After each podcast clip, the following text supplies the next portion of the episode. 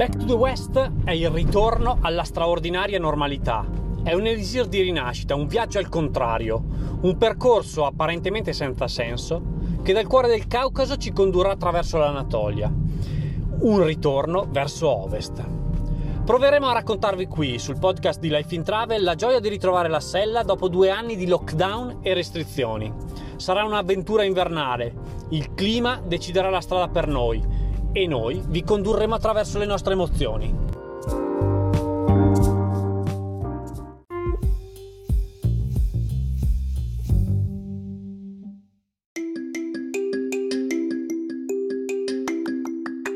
Buongiorno cicloviaggiatrici e cicloviaggiatori e ben trovati a un'altra puntata di Back to the West, il racconto del nostro viaggio a ritroso dall'Asia all'Europa.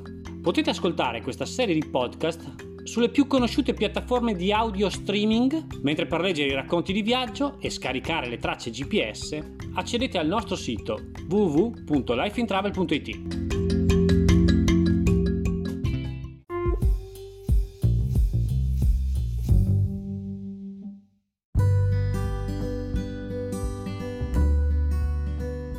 Una tartaruga! La voce di Leo tuona alle mie spalle. Le dita delle mani agiscono distinto chiudendosi sui freni. Leo mi tampona sbraitando qualche insulto. Non lo ascolto, la mia attenzione è tutta per il rettile che è immobile nella luce del sole, a due passi dalla strada.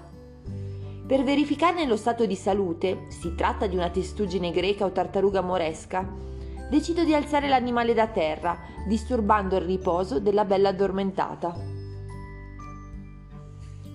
La tartaruga, infangata e in un'estasi da primo pomeriggio, sbuffa infastidita muovendo le zampe. Adotta la tecnica dell'uscita e rientrata veloce nel carapace per spaventarmi, ma non funziona. Decido comunque di rimetterla a terra, in un altro punto più lontano dalla strada, dispiaciuta di averla fatta arrabbiare così tanto. Questa mattina abbiamo lasciato Varto dopo essere stati coccolati per quattro giorni da Ozcan e Abla. Lasciare un luogo dove ti sei sentito come a casa è sempre difficile. Un pezzetto del tuo cuore rimane inevitabilmente lì. E forse è anche per questo che alla fine di ogni viaggio si ha il cuore in mille pezzi. Prima di lasciare il piccolo hotel, Abla mi ha stretto forte come a rincuorarmi sul fatto che non sarà un addio, ma un arrivederci. Dalla cittadina a 1500 metri abbiamo perso quota, superando un lago artificiale ancora circondato dalle nebbie mattutine e sventando i numerosi e tattici agguati dei Kangal, che, dobbiamo ammetterlo, in questa zona sono molto più esuberanti. Uno, baldo e giovane, si è scagliato come un piranha sulla preda in direzione della mia bici. Quando si è trovato a pochi metri dal telaio e dal mio sguardo incredulo ha capito di aver calcolato male la velocità di crociera e così, per evitare uno schianto quasi inevitabile, ha tentato una frenata di emergenza, ribaltandosi nell'erba vicina. Leo non sapeva se ridere o urlare dallo spavento. Io sono rimasta qualche secondo attonita, cercando di elaborare quello che era successo.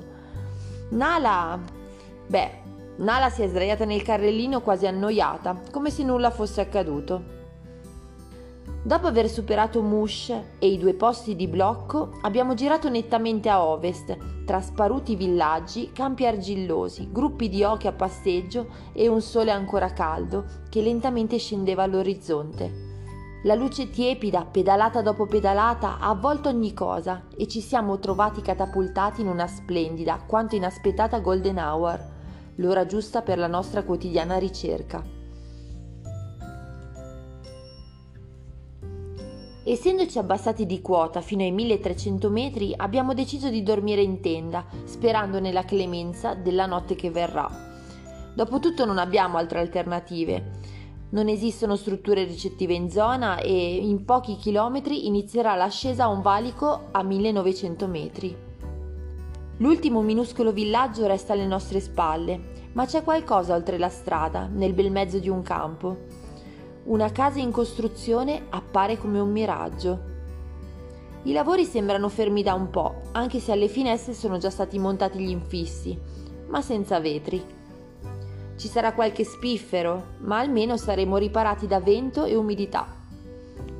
Leo va in ava scoperta, mentre io e Nala approfittiamo degli ultimi raggi del sole per sgranchirci un po' le gambe.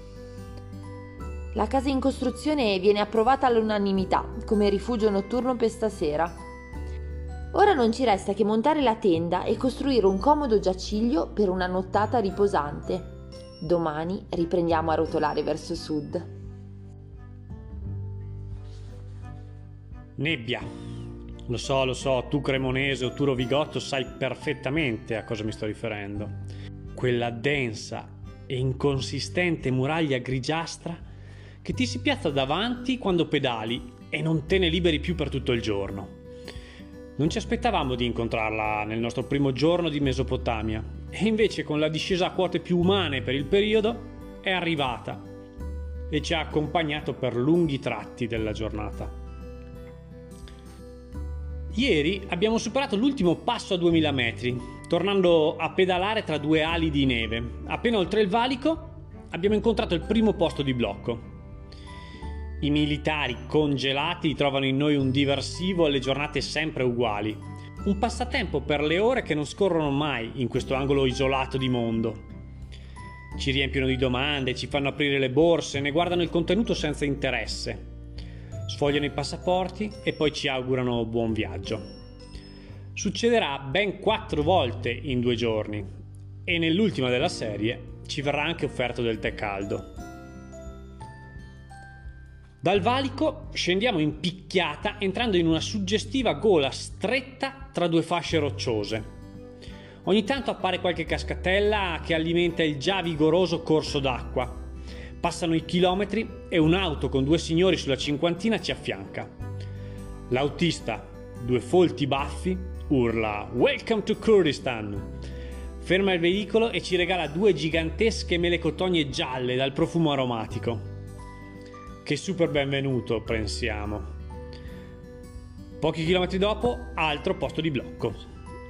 Per la notte in tenda troveremo riparo tra la vegetazione ricca di spine di un prato già brinato il tramonto tinge le poche nuvole candide di un rosa intenso e noi ci soffermiamo a osservarle, sognando le prossime destinazioni di questo incredibile viaggio.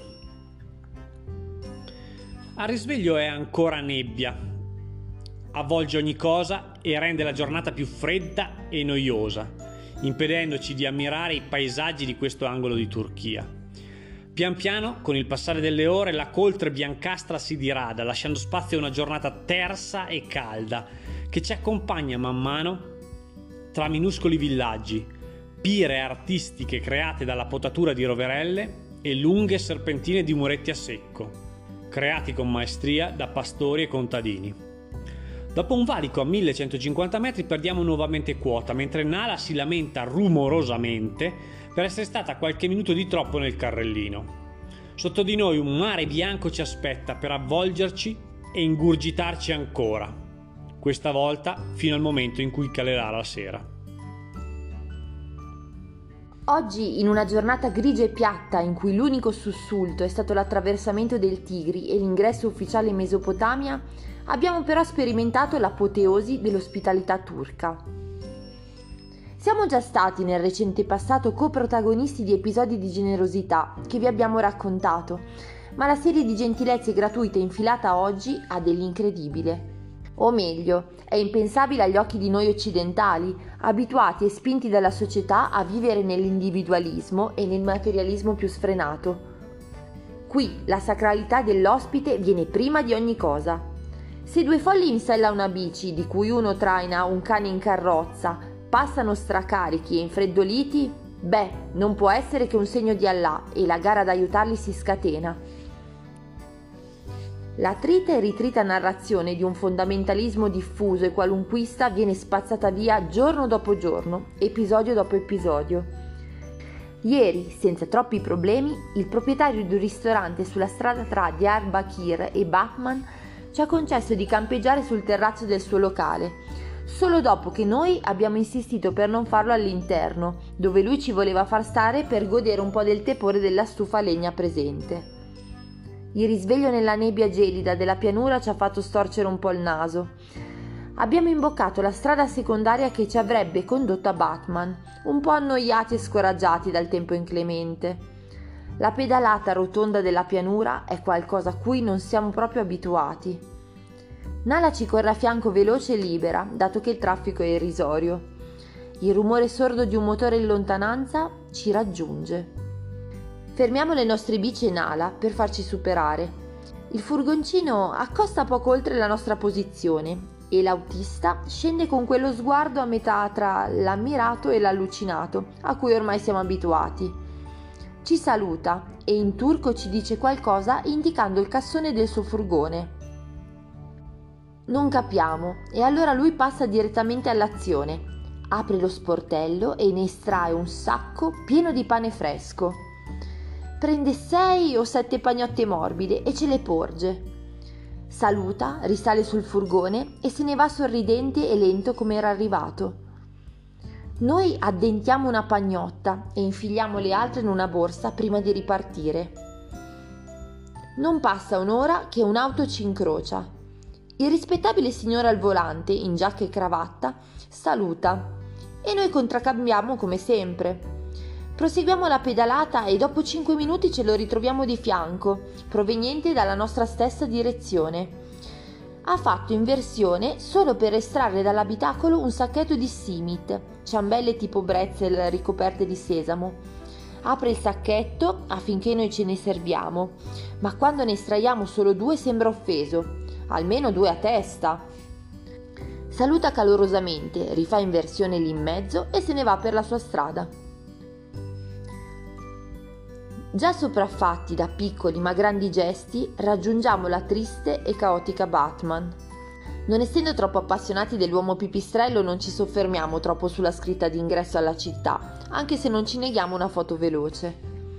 Andiamo alla ricerca di un ristorantino per pranzo e troviamo un posto dove mangiare gozleme, deliziose specialità simili a piadine, cotte su una piastra rovente d'acciaio e farcite con diverse tipologie di ripieno. Ancora prima di entrare, Vesi ci invita a parcheggiare le bici nel piccolo giardinetto di cui dispongono sul largo marciapiede. Il tepore del piccolo locale ce ne fa subito innamorare. Dietro al bancone Abla, la giovane madre di Vesi, sorride intenta a impastare. Ci accomodiamo e mentre aspettiamo che ci porti ciò che abbiamo ordinato, arriva subito il primo chai insieme a formaggio, olive e due ciotole di marmellata. In realtà non sappiamo bene cosa abbiamo ordinato, perché appena entrati abbiamo pronunciato le uniche due parole turche che conosciamo e potevano tornarci utili in questo contesto, meraba e gozleme. Assaltiamo i due piatti di simili piadine che ci arrivano, uno con ripieno di patate e uno liscio da mangiare col companatico presente in tavola. Tutto super delizioso. Abla, dopo il quarto chai e qualche tentativo di conversazione a gesti, chiede una foto con noi. Restiamo seduti ancora un po' per goderci il calduccio e finalmente, un po' controvoglia, ci decidiamo a ripartire. Vero, la cassiera, chiede il conto. Abla sorride e dice che il pranzo oggi lo offre lei. Protestiamo, ma non ne vuole sapere. Ancora una volta usciamo esterrefatti, mentre Abla e Vesi ci sorridono e ci salutano. Per oggi la nostra indigestione d'ospitalità è servita e anche se la nebbia continua a precluderci il paesaggio, il nostro spirito è sollevato e leggero grazie a questi piccoli, grandi gesti. La meta di oggi è Midyat, città della provincia di Mardin a poco meno di 60 km dal luogo in cui ieri abbiamo deciso di bivaccare un terrapieno sassoso rialzato a poche decine di metri dalla strada praticamente deserta dopo il tramonto. Ancora una volta ci siamo risvegliati nella nebbia, ma il percorso ha guadagnato quota repentinamente facendoci uscire presto dall'umida coltre. Insieme ad un timido sole, le rampe verso Midiat hanno portato la musica. Sì, perché le gambe presto hanno iniziato a cantare sui cambi di pendenza continui e improvvisi un canto stridulo e acuto, intriso d'acido lattico e stanchezza. Più la pendenza cresceva e più loro cantavano. Finché la fatica diventava routine e loro, le gambe, andavano avanti indolenti, mulinando sui pedali mute e rassegnate al loro destino. Giornate come questa, in cui i cambi di ritmo e pendenza mettono a dura prova la resistenza dei muscoli di cosce e polpacci, sono state frequenti nel viaggio che abbiamo affrontato finora. All'inizio i nostri quadricipiti si arrendevano ben presto, soccombendo al peso delle bici e ai gozzovigli da lockdown. Negli ultimi giorni, dopo due mesi di pedalate, fiere e toniche, le fibre femorali si sono prese le loro belle rivincite e dopo un piccolo acuto iniziale passavano a un canto più grave e prolungato, senza steccare al primo cambio di tono. Oggi però lo stress prolungato da lunghe giornate in sella e le rampe ben oltre il 10% hanno fatto riemergere quelle tonalità stridule stonate di inizio viaggio. Le gambe cantavano e noi le lasciavamo fare senza più controllarle. Per inerzia ci hanno condotto ai margini della città, chiedendoci a gran voce un po' di meritato riposo. Glielo concederemo, convinti che presto torneranno a tirar fuori la loro grave voce da tenore per condurci lontano e permetterci di continuare a esplorare questa terra densa di storia e cultura.